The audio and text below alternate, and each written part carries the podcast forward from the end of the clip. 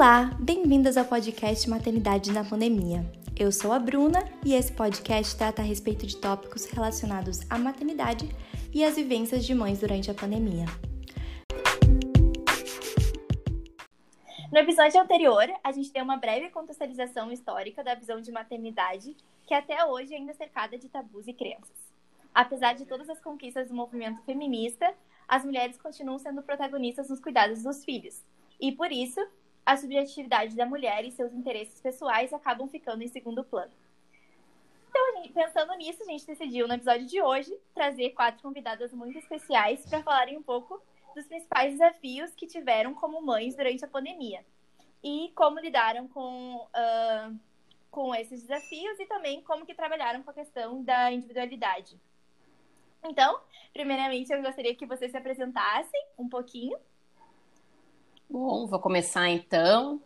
Eu sou Diana, eu costumo dizer que eu tenho dois empregos. Eu sou professora de matemática da rede federal e sou mãe de duas crianças em idade escolar. Eu tenho uma menina, Alexandra, de sete aninhos, que passou todo o processo de alfabetização de forma online, e tenho um menino de cinco aninhos que está cursando Jardim B, o último ano antes de entrar na primeira, na primeira série do ensino fundamental. Então, esses são os dois empregos por opção, são os dois empregos que eu mais amo na vida: prof e mãe. Obrigada. Bem, e por coincidência, aqui também tem uma prof e mãe. A gente tem várias profs aqui. Pois então, eu sou, eu sou professora de História da rede estadual, trabalho 40 horas no estado. Uh, e também sou mãe de uma menina, Isabelle, de 7 anos, que também, por coincidência, estava no primeiro aninho, né?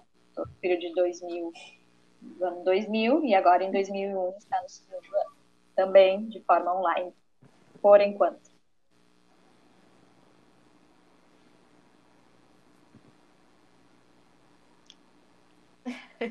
Boa noite a todas. Aqui é a Flávia.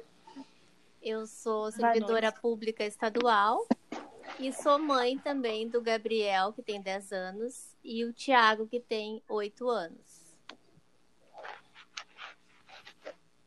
Boa noite, eu sou Boa Mirelle, eu sou também professora, professora de turismo da Rede Federal, colega da Diana, 40 horas. uh, sou mãe 24 horas por dia da Luísa, de 12 anos, que estava no sétimo ano no passado, esse ano foi para o oitavo, e da Ana, de 7 anos, que ano passado também passou pelo, pelo primeiro ano da alfabetização, né, de ensino fundamental, uh, junto com, o início da pandemia. ah, então a faixa etária dos filhos está bem parecida, na bem verdade. Bem parecida. Né? Verdade. Uh, é, então, é, pensando nesse momento atual, queria fazer uma, umas perguntas para vocês. Uh, eu queria saber se teve uma mudança na forma de trabalho, né? Claro que a maioria de vocês já falou que foi do presencial para o remoto, mas eu queria ver como que vocês lidaram com isso, né? E que, no caso, falar um pouquinho sobre a rotina de vocês durante a pandemia, se mudou, né? Claro, mudou, mas tipo, quanto mudou. E eu também imagino que vocês passaram mais tempo em casa, né, por ser remoto, então eu queria saber se vocês acabaram tendo mais responsabilidades domésticas e se e esse foi o caso, se tiveram muitas dificuldades em se organizar. Uh, bom, em relação à questão da rotina, sim. Aqui em casa mudou bastante, porque toda a família uh, está em home office. E, como consequência, sim, aumentou uh, várias atividades domésticas, uh, várias responsabilidades, uh, incluindo as refeições, que antes eram feitas, o marido almoçava no trabalho, a minha filha fazia turno integral, almoçava na escola, e eu também me organizava acabava almoçando no meu trabalho, então a gente passou a fazer no mínimo três refeições uh, todo dia e, como consequência, a desorganização da casa, né? É maior também pelo fato da gente estar sempre em casa, então uh, a, a organização, enfim, a limpeza da casa, ela tem se tornado algo diário, assim. Então, Isso é uma das, das coisas Sim, que eu tenho não, percebido. Não é só mudança. alimentação, né? É também é, ter que lavar a louça, ter que. Justamente, tem que limpar, e é o uso do banheiro, é o uso de todos os cômodos da casa, então, uh, querendo ou não, uh, acaba, acaba interferindo bastante.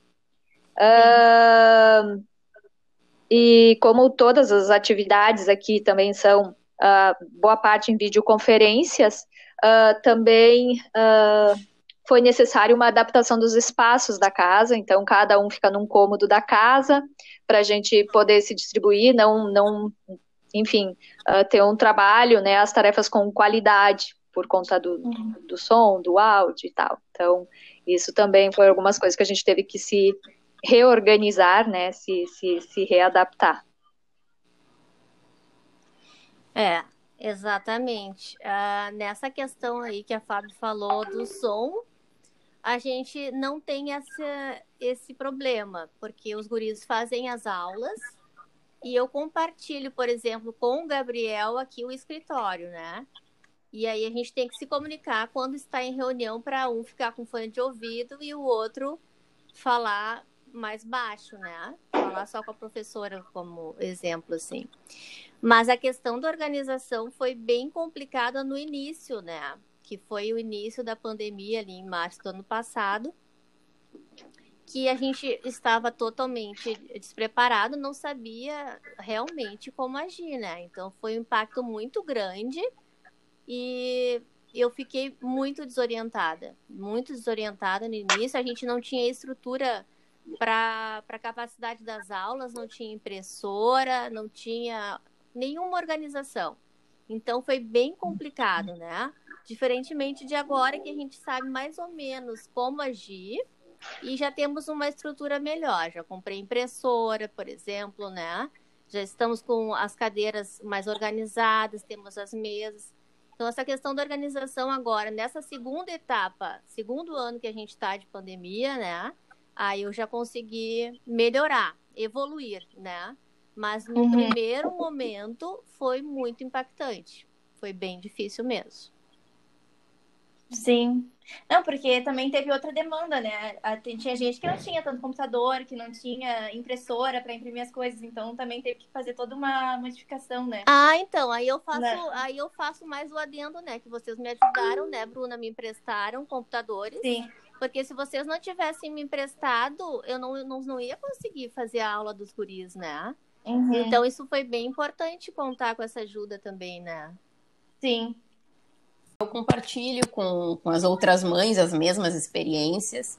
Mesmo sendo prof, passei por essa dificuldade inicial de organização e reorganização da casa, em função de que o meu pequeno também ia turno integral na escola. A minha pequena ela é mais tranquila, então a alimentação aqui eu fazia para nós duas, quando eu estava em casa com ela, quando eu não estava em casa com ela, eu almoçava no trabalho. Uhum. Foi necessário adquirir um computador a mais. E nesse momento, nessa segunda onda forte da, do Covid, eu tenho, estou tendo mais dificuldades ainda, porque ocorre que meu marido trocou de emprego. Uh, uhum. Eu e os meus dois filhos temos horários síncrono de aula coincidentes. Então, eu e os meus dois filhos entramos na aula ao mesmo tempo. Ou seja, eles ficam sem companhia para uhum. realizar as atividades. A minha pequena, que está na segunda série, já está alfabetizada e já consegue, já tem uma maturidade bastante avançada até para a idade dela. Mas o pequeno não consegue. Aquela uma hora de aula online para ele é uma eternidade. Levanta, sobe, desce. Eu paro a minha aula dez vezes, peço gurizada, segura um pouquinho, a Sora vai, vai dar uma saída. Põe o guri sentado de novo, volto para minha aula. A Sora voltou. E assim a gente está tentando se adaptar a essa segunda leva de Covid ainda. Sim. Mila, não sei se tu quer também participar. Sim. Uh, não, assim, fora isso que as gurias já colocaram, né, essa questão da organização do espaço físico da casa, né, para para trabalho. O meu marido também trocou de, de emprego, tipo, um mês depois da, que começou a pandemia, ele trocou de empresa, então começou a trabalhar com uma empresa do exterior, então os horários, inclusive, não era, não tinha só que administrar os horários de aula da minha filha de 12 anos, que era de manhã, em, com relação aos horários de aula da minha filha, de sete anos que era de tarde, continua dessa forma. E as minhas aulas eu dou aula de noite.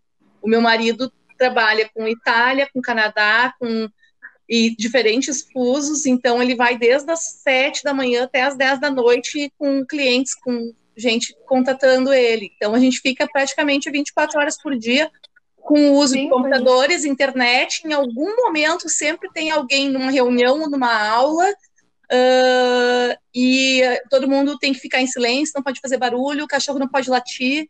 Então isso tudo fez parte, assim, né? A gente a gente se mudou em dezembro do, de 2019, então isso foi uma coisa que para nós foi interessante, assim, do ponto de vista do, do vínculo com a casa nova, né? A gente acabou ficando daí esse ano todo de 2020 e agora, em princípio, é isso, né? Para 2021 é o que temos, né? De novo, uh, direto em casa. Então começamos a perceber então as coisas que precisávamos ainda organizar para a estrutura da casa né? Em uhum. relação, por exemplo, facilidades da cozinha, porque a cozinha começa às seis da manhã e vai parar à meia-noite, praticamente, né? Eu nunca vi uma coisa funcionar. É que nem mãe, é cozinha mãe 24 horas por dia. Sempre tem alguém com fome, gente, o que, que é isso? Eles comem o tempo inteiro. E por isso que tem merenda no colégio, não é porque é pedagógico, porque tem que fazer uma pausa, não, é porque eles querem comer. E, e assim, a gente tem que começar também a pensar nisso no nosso dia a dia. Bom, agora a hora do lanche. Quando que a gente vai pensar isso com os filhos em casa no fim de semana, meio, no meio do dia, né? A coisa do uhum. lanche teve que ser instituída todo dia de tarde, tem que ter um lanche específico, né? Aquela programação de lanches e, e almoço, e janta, enfim. É, um... E tem que ter uma coisa gostosa, né? É, não, e daí tu fica pensando assim, não, nós estamos aqui, coitadinhos, né? Estão aqui sendo privados da socialização, né? Não pode sair, não pode passear, não, vamos fazer um bolinho, ai, nós... aí tu tá ali fazendo uma reunião com fone, conversando e, e batendo né, batedeira e fazendo um bolinho e ajeitando a casa. então a gente acabou ao mesmo tempo tendo que adaptar a casa, mas também a nós mesmos, né, em termos de capacidade, quando a gente achava que já era o suficiente essa função de, de cuidar de filho, cuidar de casa, fazer comida, etc. A gente ainda consegue agora fazer reuniões e, e muitas vezes fazendo outras coisas junto, né? Fora a questão de não poder ter alguém que possa ajudar. Assim, no nosso caso, aqui em casa, a gente optou por não ter ninguém de fora vindo até a nossa casa para nos ajudar com alguma coisa, né? Seja uma pequena obra, que a gente tinha algumas coisas em vista, né? Quando a gente se mudou, não, vamos fazer tal coisa no pátio, tal coisa não sei onde, no telhado, tarará. a gente acabou parando com esses planos e esperando a pandemia passar para poder, então, chamar as pessoas para fazer algum tipo de serviço e faxina, Sim. etc., nem pensar. Então, ficou tudo com a gente mesmo, né? Então, a gente teve que se dividir. Na verdade, assim, eu e meu marido, a gente acabou se acostumando com essa ideia de trabalhar em casa e, e cada um fica com uma parte, né? Um fica com o almoço, outro fica com a janta, dia de semana eu fico com a roupa, fim de semana é com ele. Mas a coisa da divisão Sim. também do atendimento das crianças, né? Porque eles, assim, no primeiro semestre foi uma resistência incrível das gurias em relação a aulas online. Elas não estavam acreditando que aquilo ali estava acontecendo e que elas iam ter que ficar. E, e, nós também não tínhamos essa ideia de que a coisa ia avançar para o ano inteiro. Então, aquela ideia de arrumar a casa para o, para o online, de ter computador, de ter mesa, cadeira, etc., a gente foi postergando numa negação. Né, de sim, não, daqui a pouco já vai acabar isso aí, e até julho a gente já vai estar voltando para as aulas. Ninguém tinha a real dimensão do que, que significava essa pandemia. Né? De que a gente ia ter que criar uma estrutura mais ou menos fixa, é, permanente dentro de casa para estudos online, né? Ah, acho que é Sim, ninguém nunca ia imaginar que ia durar tanto tempo, né? Sim, a gente achava assim que até julho, lá por agosto, setembro, quando vier a primavera, já vai estar tá indo embora esse vírus, nós já vamos retomar, que nada, né? Sim. Eu acho que só agora que as pessoas estão se ligando que vai demorar e aí já estão já conseguiram entrar na rotina, né? Porque eu eu falando por experiência própria, demorou demorei muito para conseguir me encaixar assim no, no ensino remoto. Então imagino para uh, para crianças menores, né, como deve ter sido. É. Horrível. Bem difícil.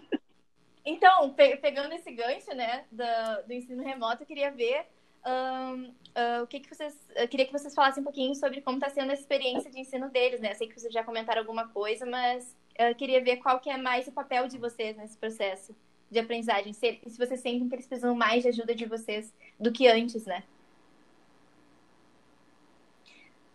Ah, sim, é verdade. A gente precisa estar tá do lado, por exemplo, do Tiago, que é o caçula. Ah, no primeiro momento, que eu divido em duas etapas, né? O primeiro momento que foi o início, lá de março, que foi bem complicado. Eu tentei algumas alternativas, deixei ele uh, tentando se virar sozinho, não deu certo. Aí eu fiquei do lado dele na mesa. Aí deu certo. Aí, depois de muitas reuniões com a professora online, é, ela disse: Não, mas o que tu tá fazendo tá dando certo agora, tá, dando, tá tendo resultado. Aí eu fiquei uhum. do lado da mesa dele ali, fazendo o meu trabalho no computador do ladinho e assistindo a aula dele ao mesmo tempo, né? É uma beleza, assim, concentração maravilhosa, né? Mas funcionou. Agora, nesse segundo momento, já estamos mais evoluídos. Ele está no quarto dele, enquanto que o Gabriel fica aqui comigo no escritório, né? Eu fico de costas para o Gabriel. Porém, a gente sabe que eles têm as distrações paralelas, né? Eles não ficam totalmente focados na aula. E não tem o que fazer. Sim, até porque até porque eles estão no computador, então eles podem acessar Exato, outras coisas, né? É, pode jogar é. joguinho. Eles abrem outras abas, vai pro YouTube, não sei o quê, né? E, e eu não tenho como controlar, porque eu preciso trabalhar, eu tenho que me concentrar, né? E uhum. eu sei o que ele tá fazendo, depois eu vou no histórico, vejo o que, que ele viu, a gente conversa, mas é só o que eu posso fazer, é o máximo que eu posso fazer, porque eu não posso ficar parando a toda hora, né? Ainda por cima uhum. são dois, né? Então, é o que eu tô fazendo, é o que eu tô conseguindo fazer agora. Pois é.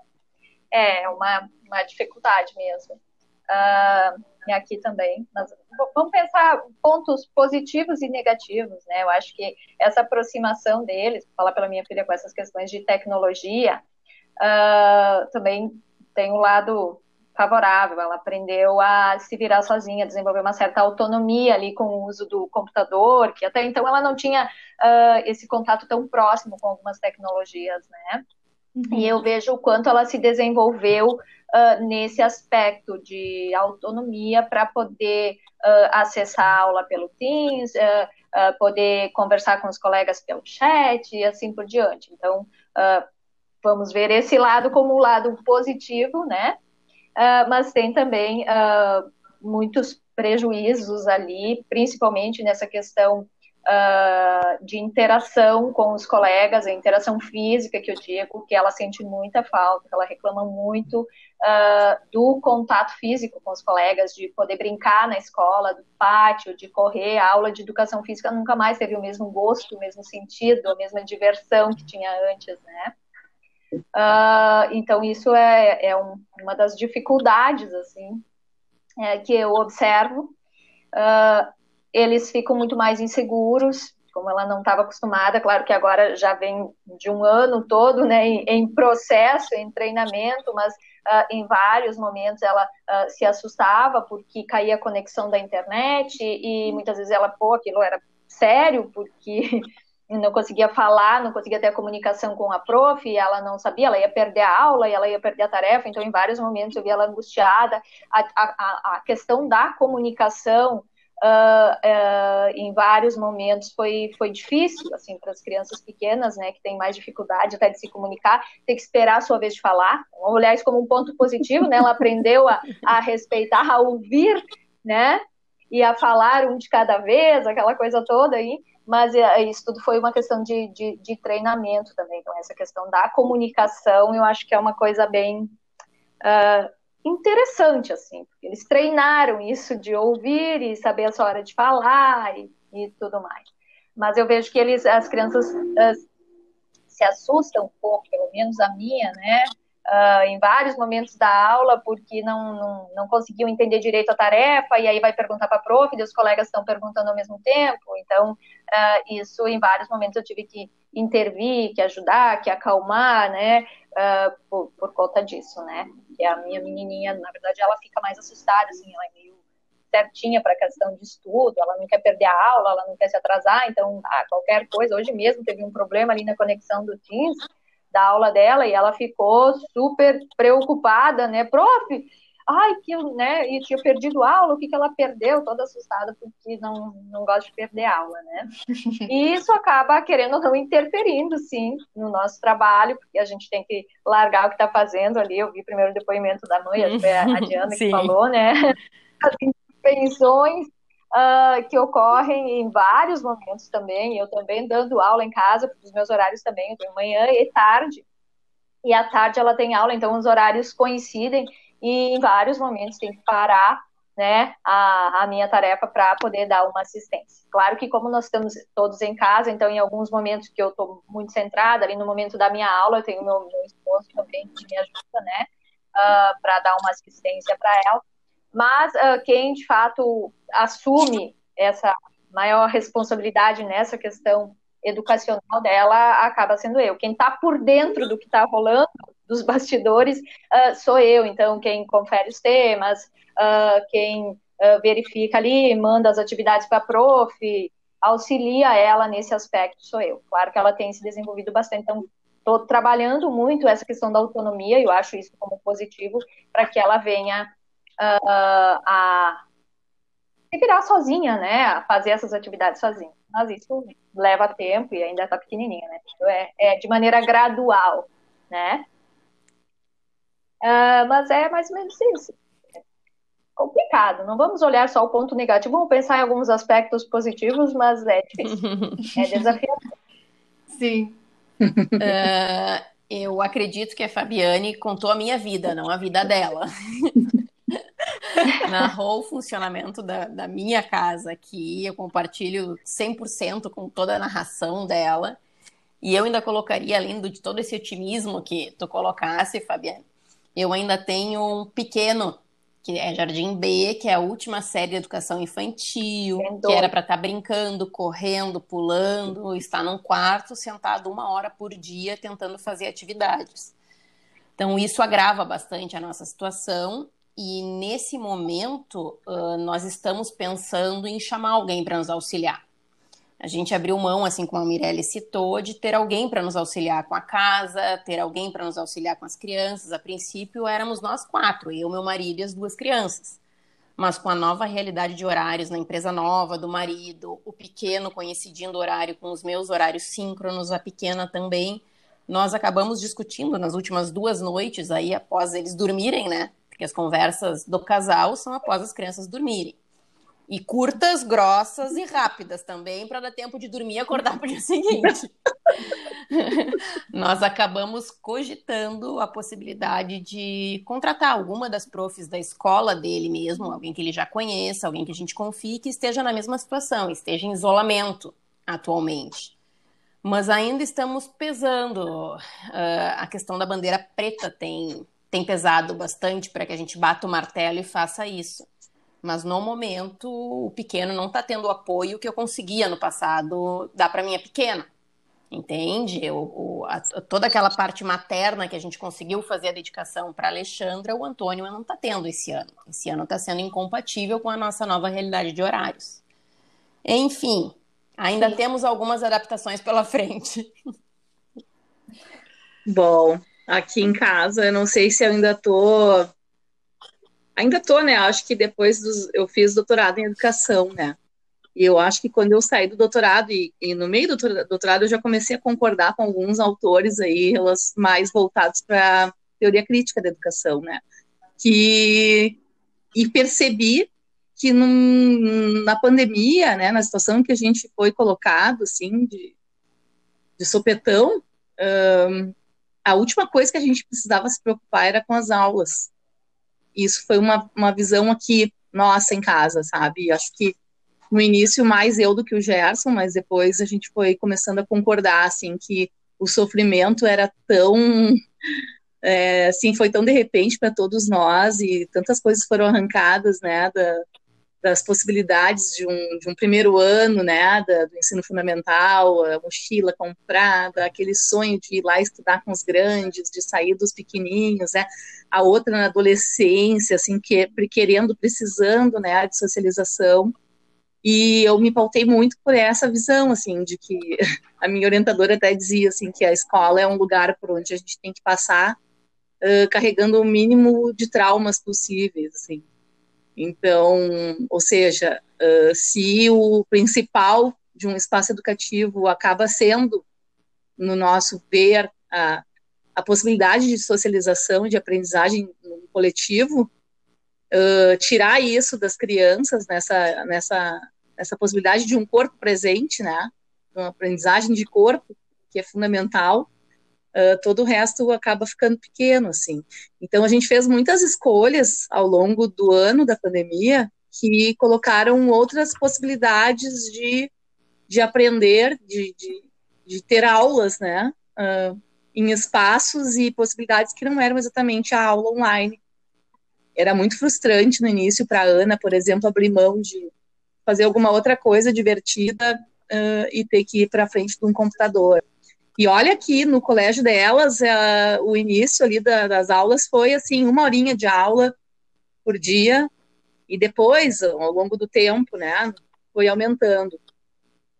Isso para pequena, né? Para Luísa era três aulas por semana, e depois é que eles também foram aumentando, muito em função de uma pressão de famílias que entendiam que os filhos tinham que estar ali das sete da manhã, meio-dia, sentados na frente do computador, enquanto um monte de gente morria lá fora. E então isso foi bem chocante para nós, né? A gente acabou tendo que se adaptar e tal, mas sempre que a gente pode fazer alguma outra escolha de, de, de vivência, de programação que não seja, que, que, que requeira, né, que elas faltem aula, a gente faz. Assim, um exemplo, tá, para vocês, assim, no final de semana passado, no retrasado, a gente foi para uma cabana no, dentro de um sítio isolado lá no interior do Caraá, que fica atrás do Morro de Osório, para quem conhece o Morro da Pronúncia. E a gente foi tomar banho, na nascente do Rio dos Sinos.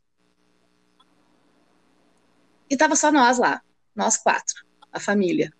Isso gerou um aprendizado tão legal sobre natureza, sobre, enfim, N conversas assim sobre modos de vida, vida rural e tal, que ganhou qualquer aula que, que, que elas pudessem ter tido ali naquele Sim, dia, né?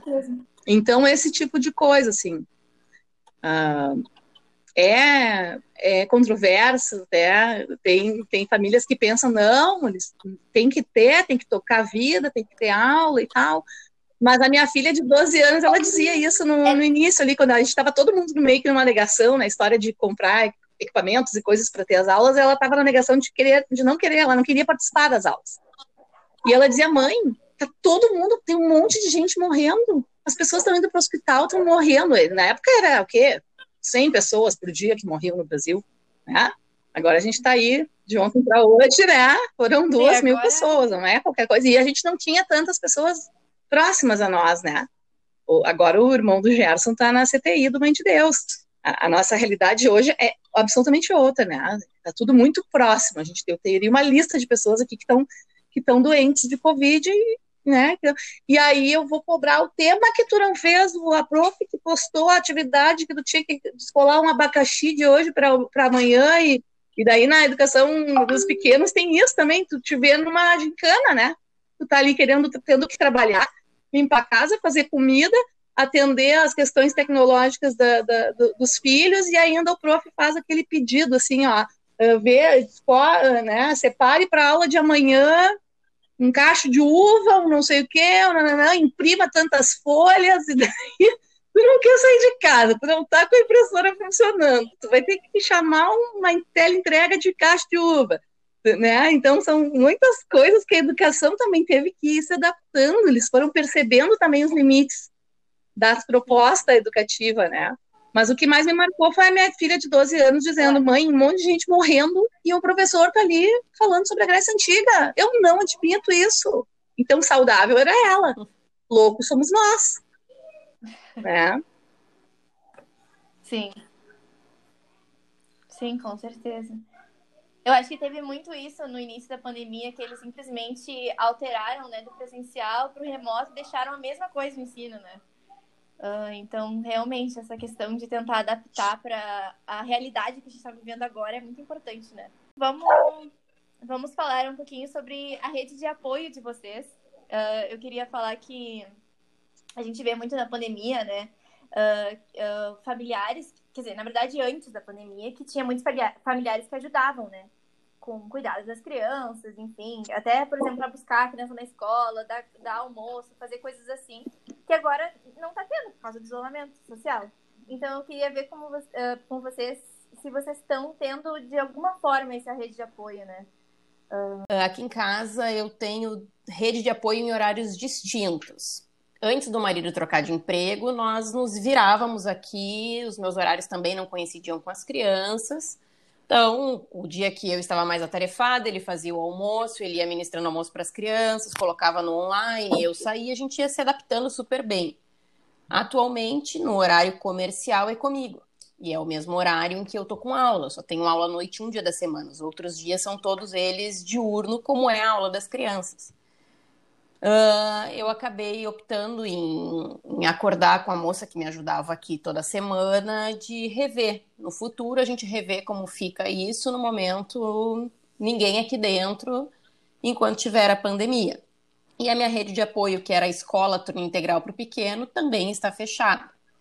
Então, atualmente, o apoio tem sido as outras mães, as conversas, os grupinhos paralelos de WhatsApp sobre crianças, sobre aprendizagem, sobre educação, sobre casa e etc.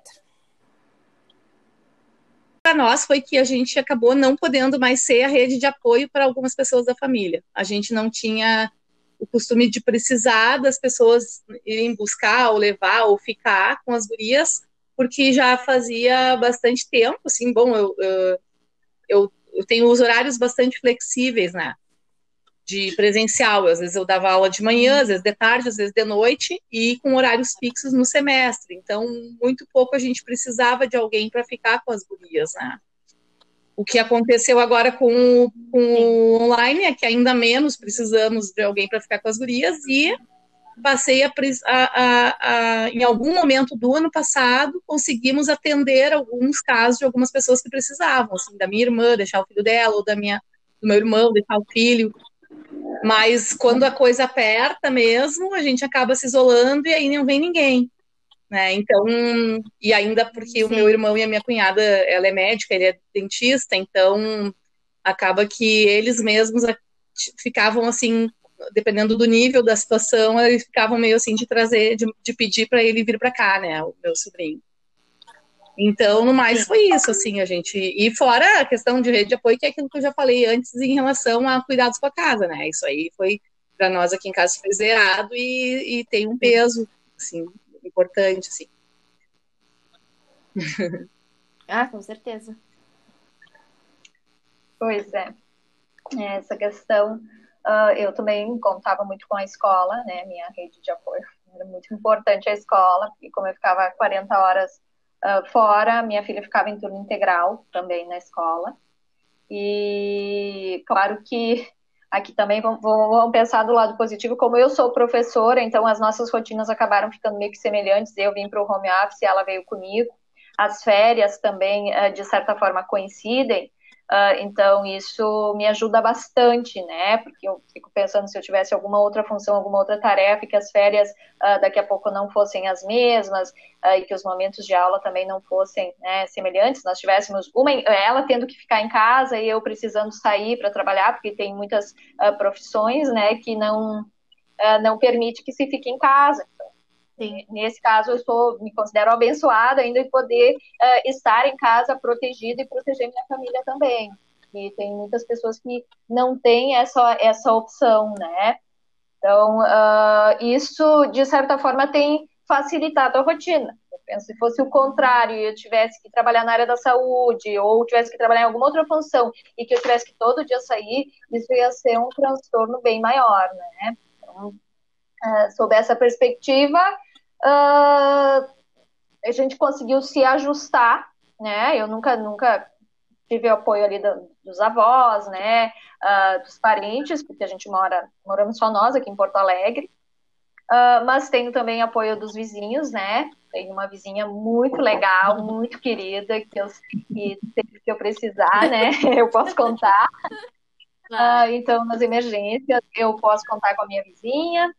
Uh, e também posso contar com meu esposo, que também está em home office, então a gente organiza, e tem alguns momentos que eu tenho algumas reuniões né, uh, mais importantes, uh, e então ele que toma conta da criança, por exemplo, agora, é um momento que eu estou aqui, claro que teve algumas intervenções aí, porque como eu disse, tem quem, quem, quem conduz, né, Uh, uh, mas ele acaba me dando esse apoio, esse suporte. Então, agora é ele que está aí distraindo, fazendo os temas com ela, enquanto eu participo aqui, porque durante o dia também eu estava envolvida com as atividades da escola.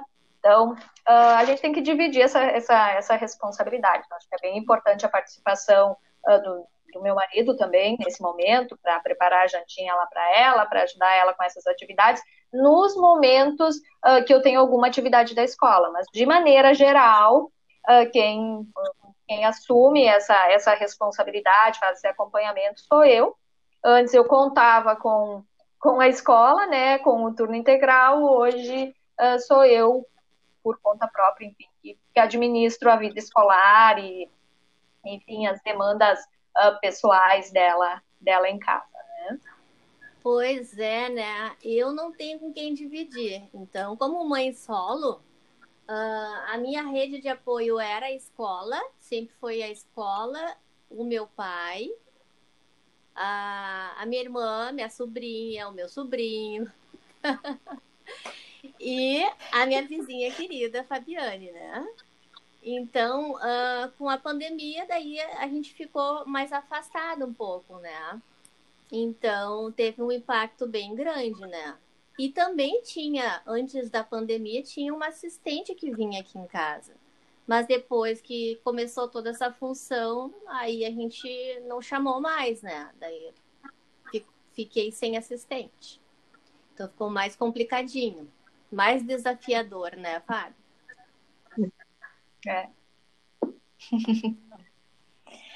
Tá, então, continuando nessa questão de rede de apoio, a Diana falou um pouquinho sobre, mas eu queria ver mais pra, com vocês também. Um, se vocês conseguiram manter contato com outras mães, né? Se vocês têm tido esse espaço de conversa que é, acaba sendo bem importante para não ter essa, esse sentimento de isolamento, né? A gente sempre precisa de, de, uh, de um espaço para falar essas angústias, né? Com Sim. pessoas que vão entender, né? A função do WhatsApp eu acho que foi central nesse quesito, assim, porque a gente tem grupos diversos ali, em todos os grupos tem mães, né? Enfim, é, é, no grupo das minhas colegas de trabalho, né? As professoras do, do IFE, tem os grupos das mães do colégio, algumas mães e pais, né? Tem acho que uns três, no mínimo três ou quatro grupos, né? Relacionados só a questões do colégio uh, grupos de amigas da faculdade, eu acho que as pessoas acabaram percebendo uh, nessa função de estar em casa que é fácil se conectar com as pessoas e que a gente não precisava ficar tanto tempo sem se falar, né? Eu acho que a pandemia nos ensinou que a gente pode enxergar as pessoas assim, fazer reuniões de amigos e se encontrar, mesmo não sendo possível uh, um encontro presencial, um churrasco, um barzinho, alguma coisa, sempre tinha que ter alguma comida, alguma bebida envolvida, né?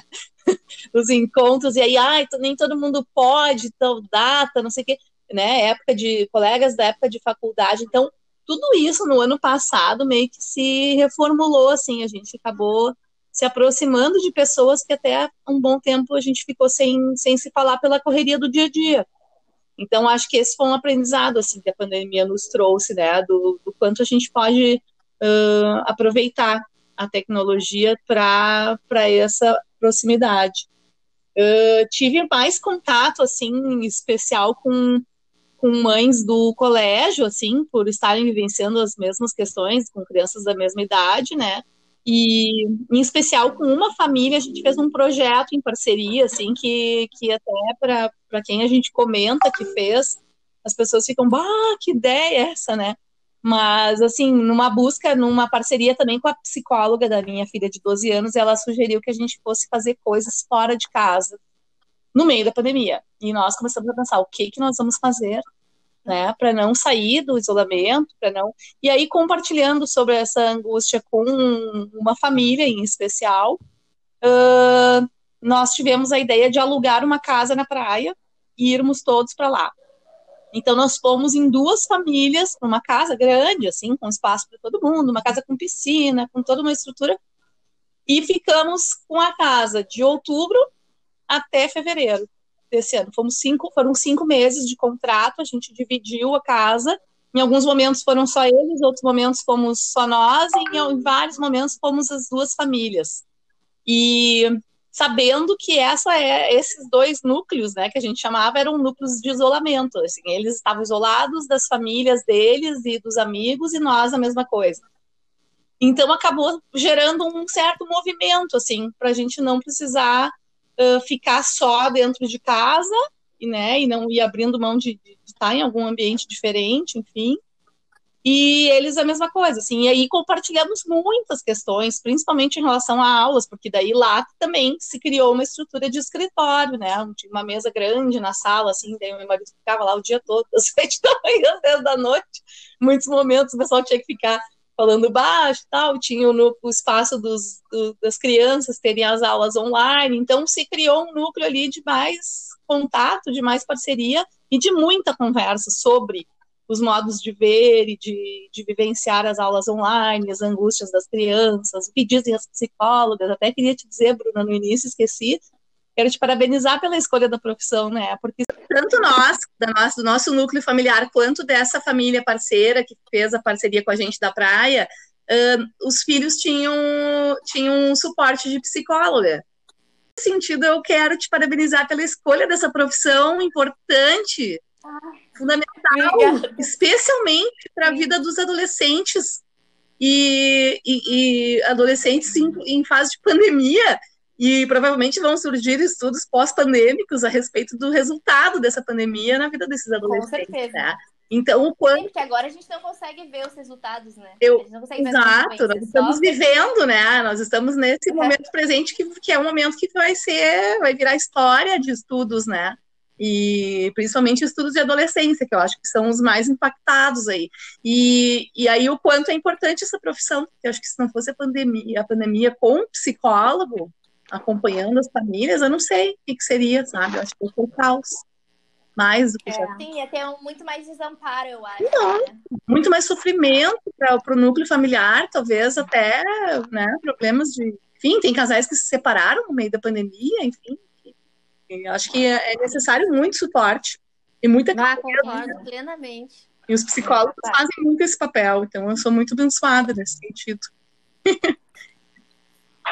É, eu concordo que, de fato, a gente precisa desse suporte. Eu acho que essa questão dos grupos de WhatsApp, esse contato com uh, as demais famílias que estão vivendo né, situações, todos, na verdade, né, estamos vivendo situação semelhante, Uh, e isso ajuda bastante. Assim, a gente compartilhar as angústias, tanto na terapia, né, que é um, um atendimento mais uh, profissional, uh, quanto aquele aquele desabafo, né, que a gente faz muitas vezes com os amigos uh, e com as demais mães, com as vizinhas, né, que também são super amigas. Então, é. Então isso tudo eu acho bem, bem importante uh, e bem significativo. Assim, acho que foi o que nos, aquilo que nos ajuda, ajuda, aquilo que nos dá alento, na verdade, para a gente conseguir seguir.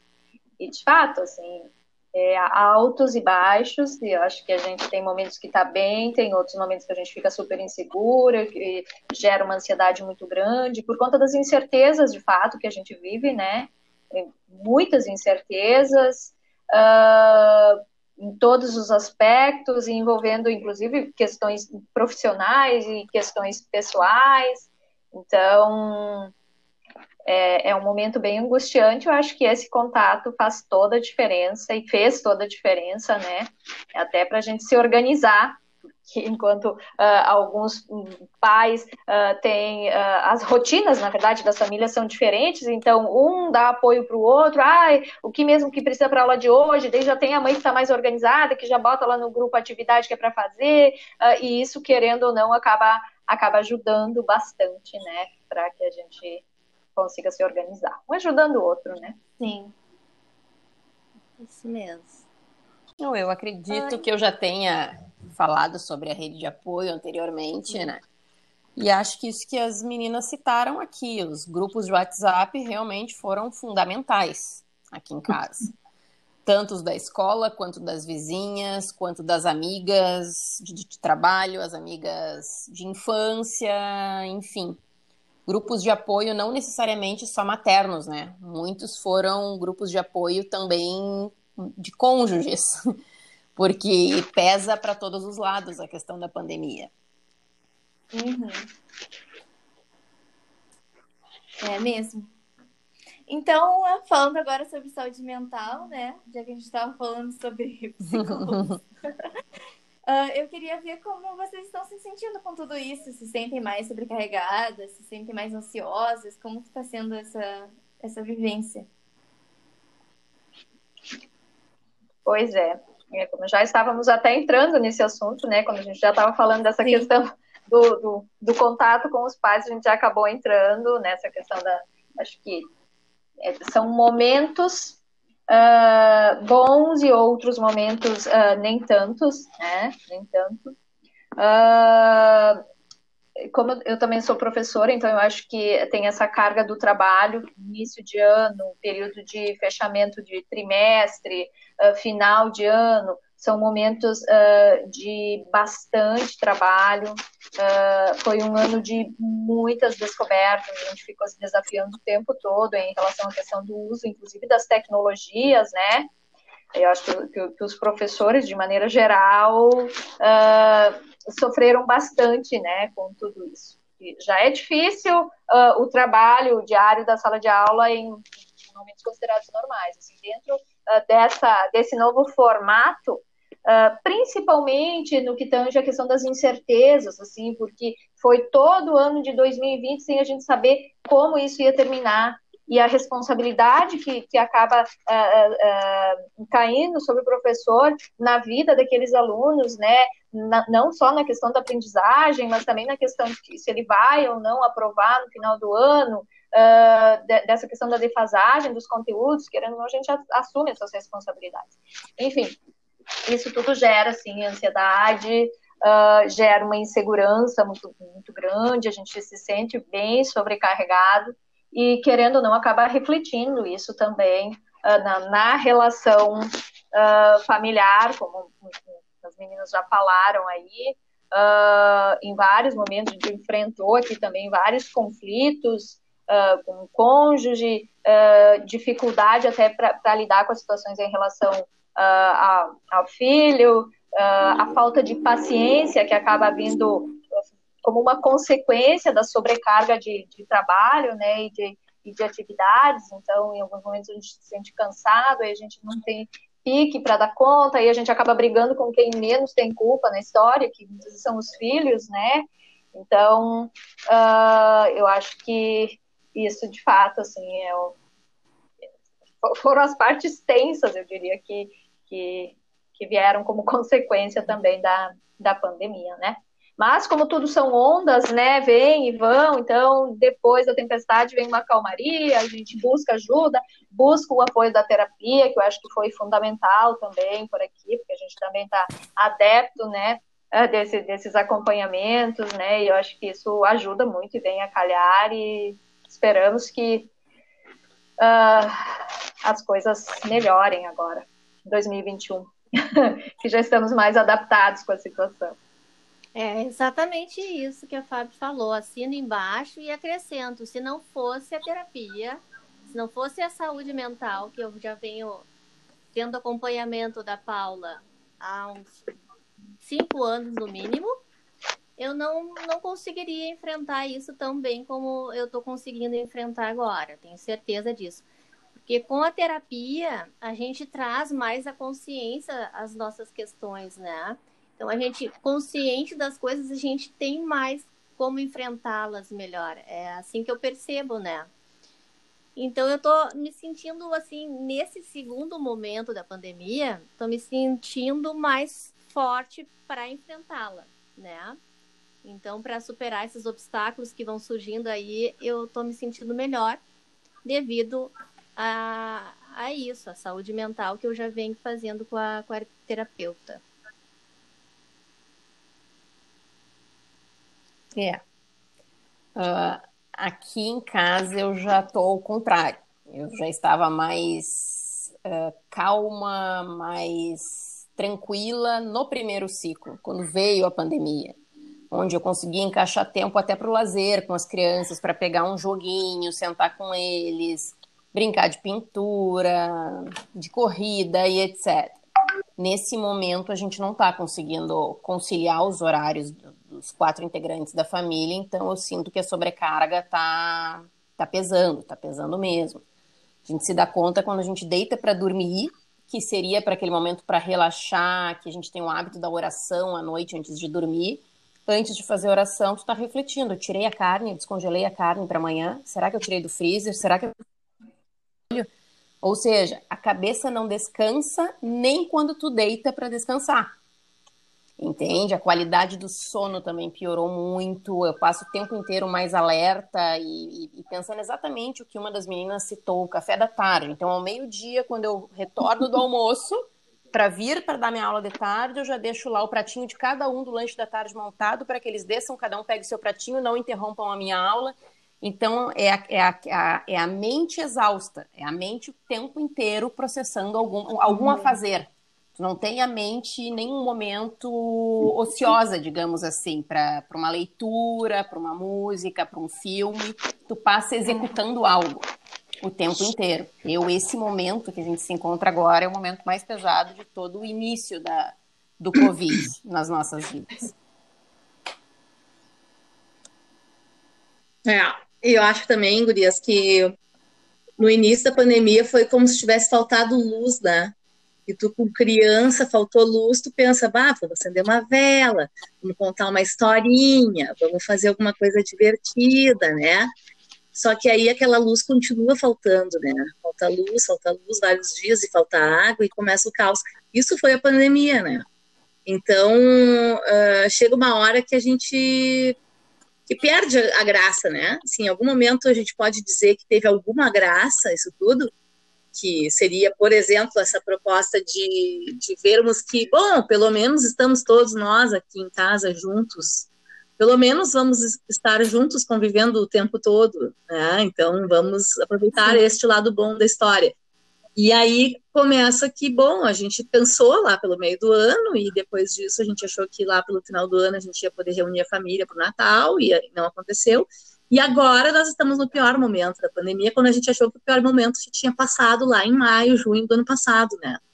Agora é o momento em que nós temos pessoas da família no hospital, amigos doentes ou pessoas conhecidas que faleceram. Então, Agora tá muito mais tenso, assim. Não tem mais, assim, como a gente disfarçar. Eu diria, assim, que eu sempre fui muito otimista na minha vida, em todas as minhas. Uh, todos os meus afazeres, né? Eu sempre tive um pensamento muito positivo e tal. E eu tento passar isso para os meus alunos, né, em relação, porque eu sou professora de turismo, então vocês imaginem que se o turismo né, o deslocamento das pessoas lá, o início da pandemia tem bastante a ver com o turismo, imagine agora o quanto o turismo está sendo crucificado, né? Uh, e as pessoas estão imaginando que daqui a pouco o turismo acabou e não tem mais como trabalhar com turismo. E eu vou dar aula para os meus alunos dizendo para eles que eles vão ser ótimos guias de turismo e vão ter muitos passos na profissão, porque muitas pessoas vão viajar, excursões, etc. Não, eles estão todos baixo astral e eu tenho que levantar o astral deles, mas ao mesmo tempo o meu astral está lá embaixo Emocionalmente eu tô cansada, eu tô esgotada, mas não é uh, da coisa da casa, porque eu já acostumei agora, a casa tá bagunçada, tudo bem, né? Mas, é, é. mas o, o, pior é isso, assim, é a gente ver que as pessoas ao nosso redor estão ficando doentes, né? É tudo muito mais É, o sentimento de desesperança, é. eu acho, né? Esperança pro futuro. Então né? eu tô cansada. O que, que vai ser? A gente não sabe, né? Gente não sabe. Por mais assim, e assim, a, a, gente tem a psicóloga da minha filha, eu tenho a minha terapeuta há anos também, mas ao mesmo tempo, assim, tem coisas que estão dadas, né? É isso, cansaço, ele é um cansaço emocional, que acaba deixando o corpo cansado.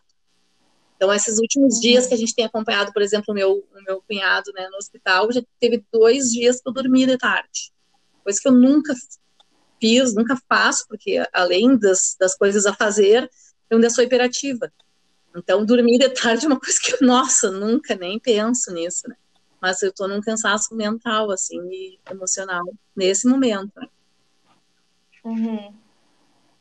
Sim, pois é.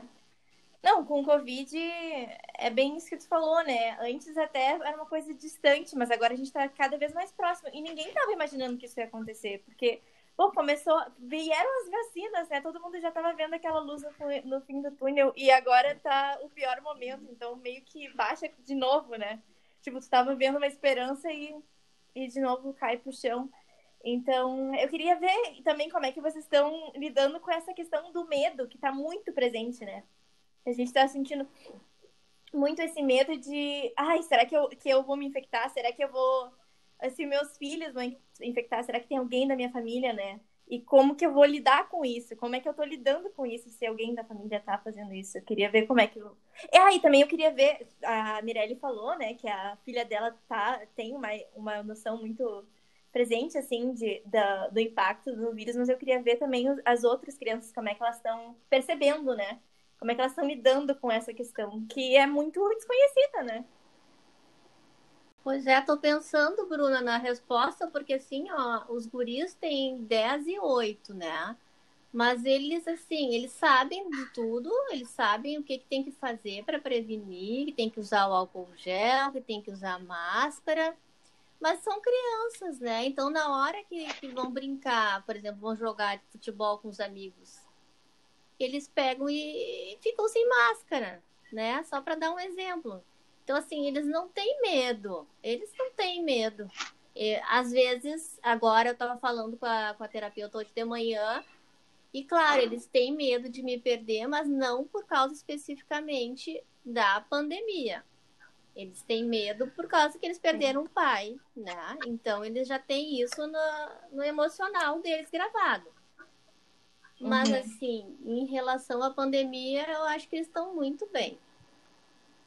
Eu, eu tenho medo, claro que eu tenho medo, né? Mas eu tô tentando me fortificar para nada acontecer, né?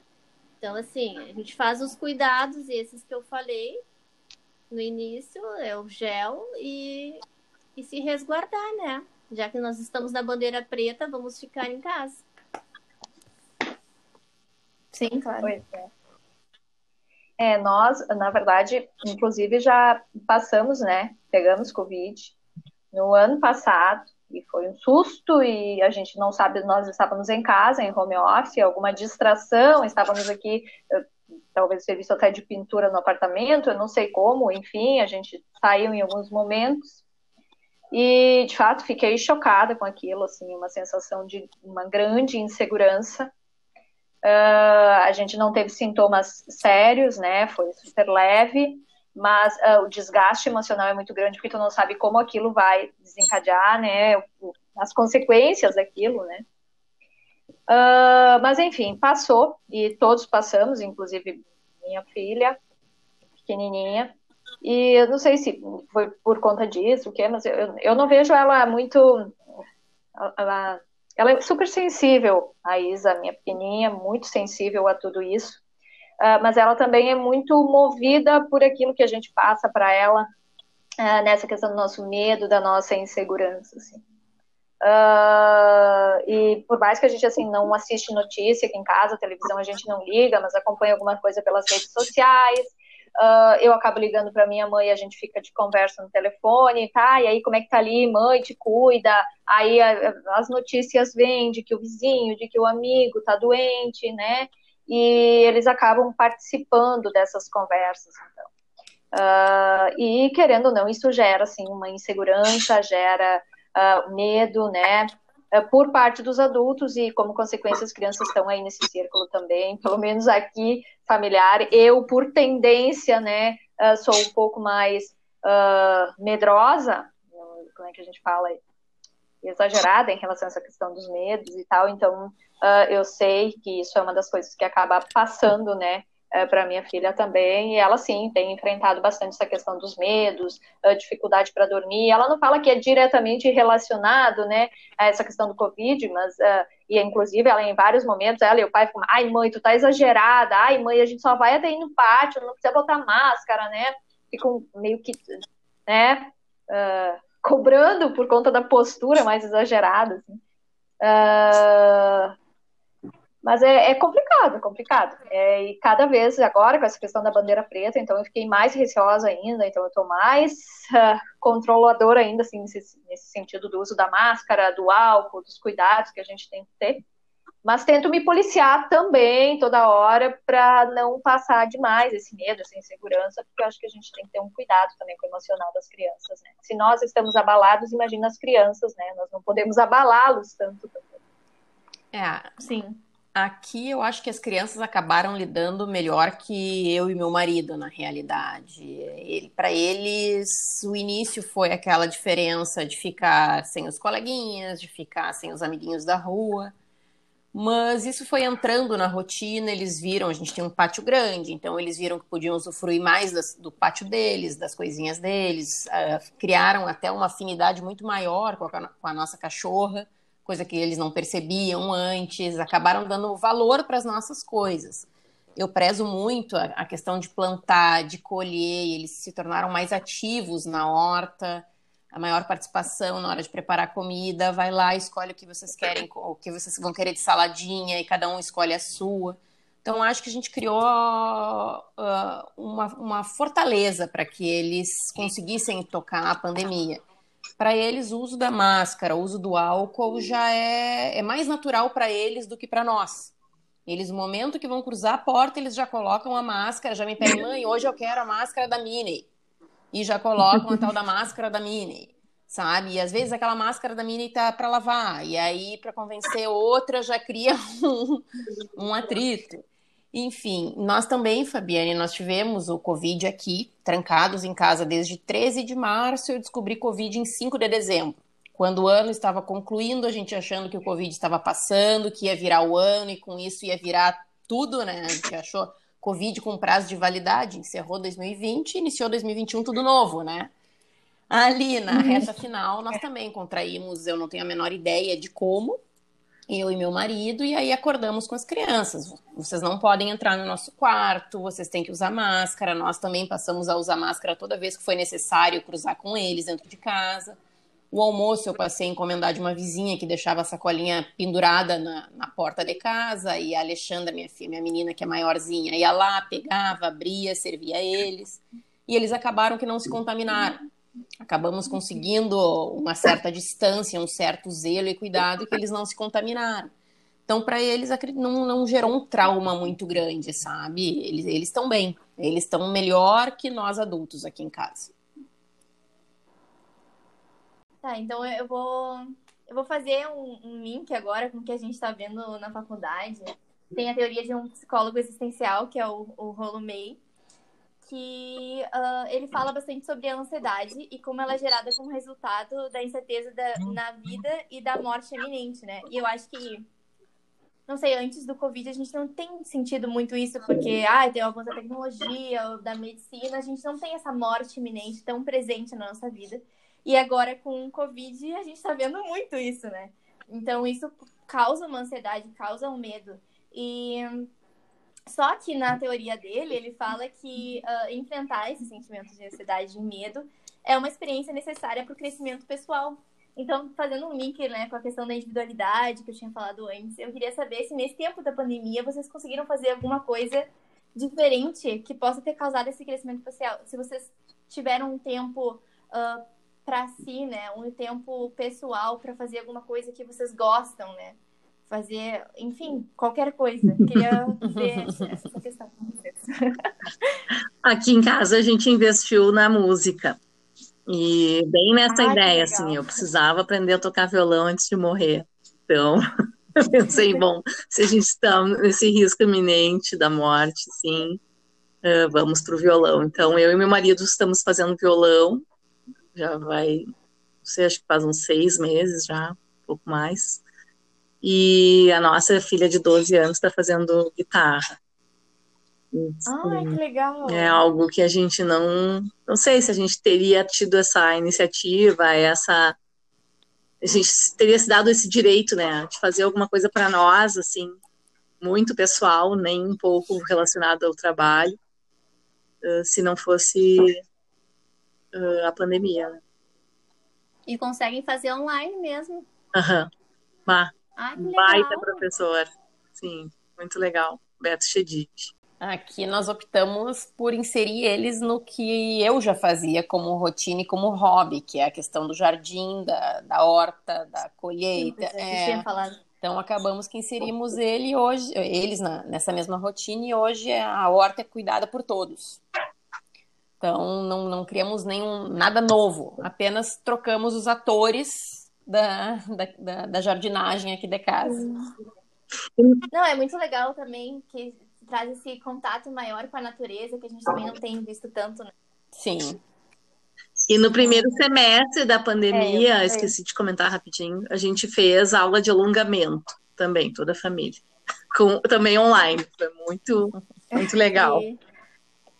Sim. Não, falando sobre essa questão da natureza, já fazendo um link ali, eu acho também isso bem, bem importante, assim. Uh, eu moro bem distante dos meus pais, que moram no interior, e nós passamos, uh, nós tínhamos o hábito de visitá-los pelo menos uma vez por mês, né, no período normal. Ano passado, em função da pandemia, acabamos indo pouco, porque eu tinha muito medo, então eu fui até praticamente setembro sem ir visitar meus pais, de fevereiro até setembro, foi um período muito longo, só conversando uh, pela internet, enfim, pelo WhatsApp, uh, e eu senti falta, assim, desse, desse contato com a natureza, Agora, nas férias, a gente acabou indo para lá, com todo cuidado, com todas as precauções, e acabei passando esse período todo de férias, assim, no interior também. Eu acho que isso muito importante. A gente percebe a diferença, assim, de poder deixar as crianças. Tem as minhas sobrinhas lá, uh, o quanto as crianças brincaram, o quanto elas interagiram, o quanto foi bom esse contato com a natureza, poder andar livre, leve, solto, sem medo, porque querendo ou não, tu tá num espaço que tu pode andar, tu pode circular, uh, pode, sabe? Isso eu acho que foi bem, contato com os bichinhos e tal, eu acho que isso foi bem, bem importante, assim, eu me senti renovada é bom, é, importante. É super importante isso da, da natureza, né?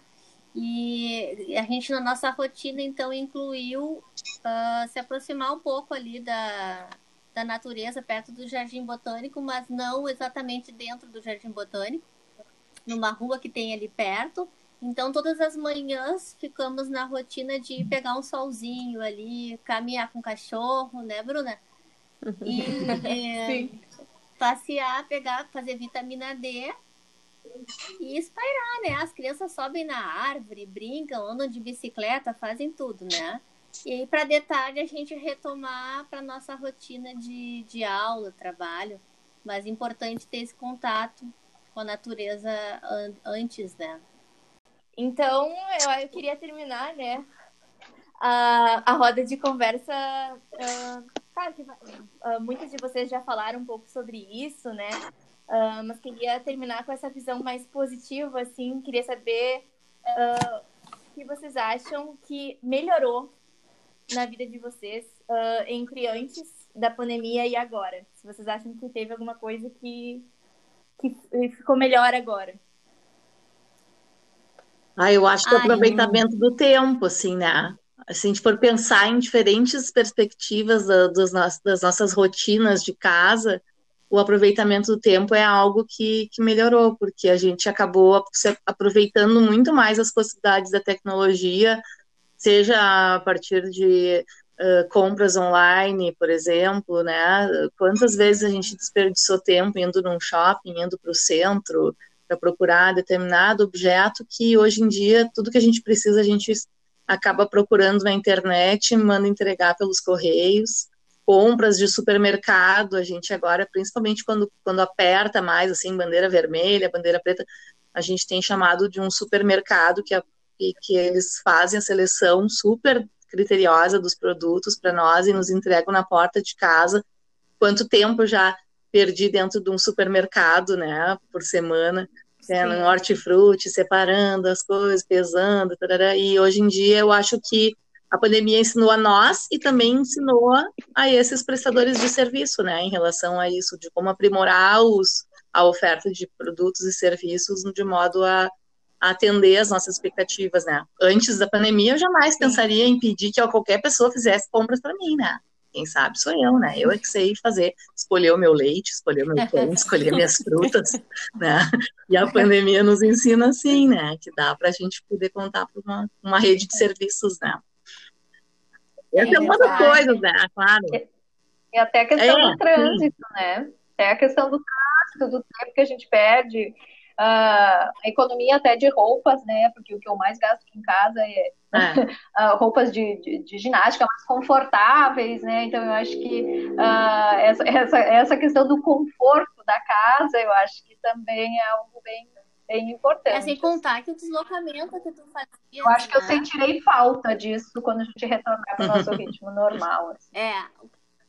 Ele ia o chuvoso e a gente poder estar em casa uh, no contato com a família, sem precisar ficar saindo. E isso é uma das coisas que eu vou sentir falta desse, desses momentos. É, era isso que eu ia comentar, né? Assim, eles, eles têm as interrupções que eles fazem nas reuniões, tudo.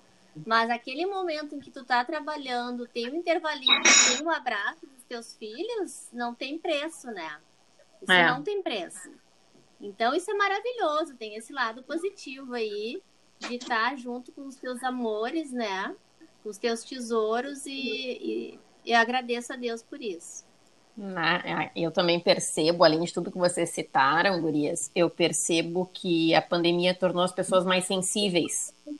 O tu sentir falta faz tu valorizar melhor aquelas pessoas. Eu vejo que hoje a minha mãe é uma pessoa que tu liga para ela e tu não desliga em menos de uma hora de ligação. Ela vai, inclusive, te mostrar o tamanho que tá o pimentão na horta dela. Então, e isso, isso me fazia não ter muita paciência, sabe? Dizer, tá, mãe, eu olho aí outra hora, quando eu passar para tomar café, tu me mostra. E ficava o tempo inteiro tentando cortar a conversa telefônica, sabe?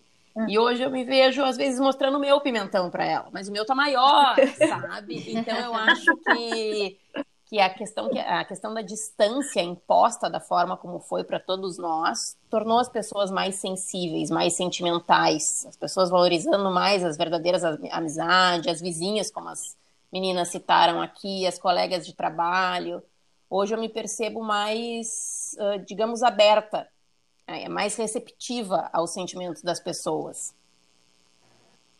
É, eu vejo também que uh, os vizinhos que eu nem conversava na rua, às vezes eu tô andando com um cachorro e todo mundo se dá oi, todo mundo que eu talvez na, antes da pandemia isso não fosse acontecer, né? Todo mundo ia ficar no seu mundo e agora as pessoas estão buscando mais esse contato humano. Mais né? sociáveis. Está uma, uma carência coletiva.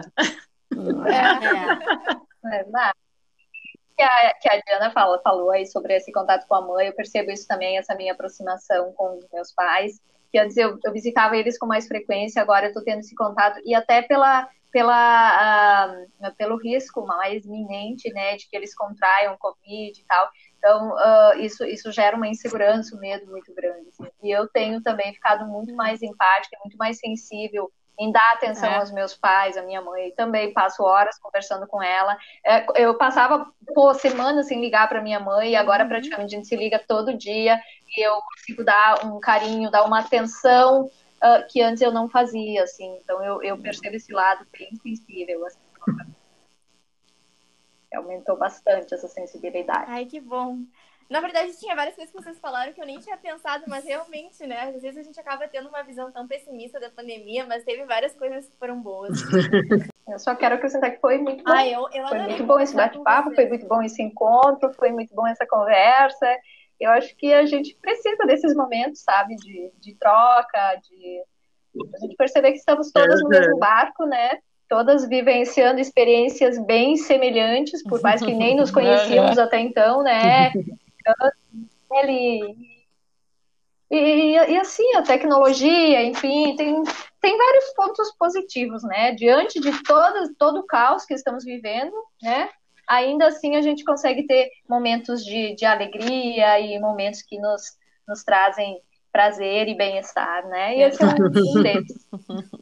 Eu queria agradecer a vocês pela presença, foi muito legal. Uh, vocês falaram várias coisas que eu nem tinha parado para pensar, né? Porque também eu não sou mãe, eu não, não tenho tanto esse contato com essa vivência assim de vocês.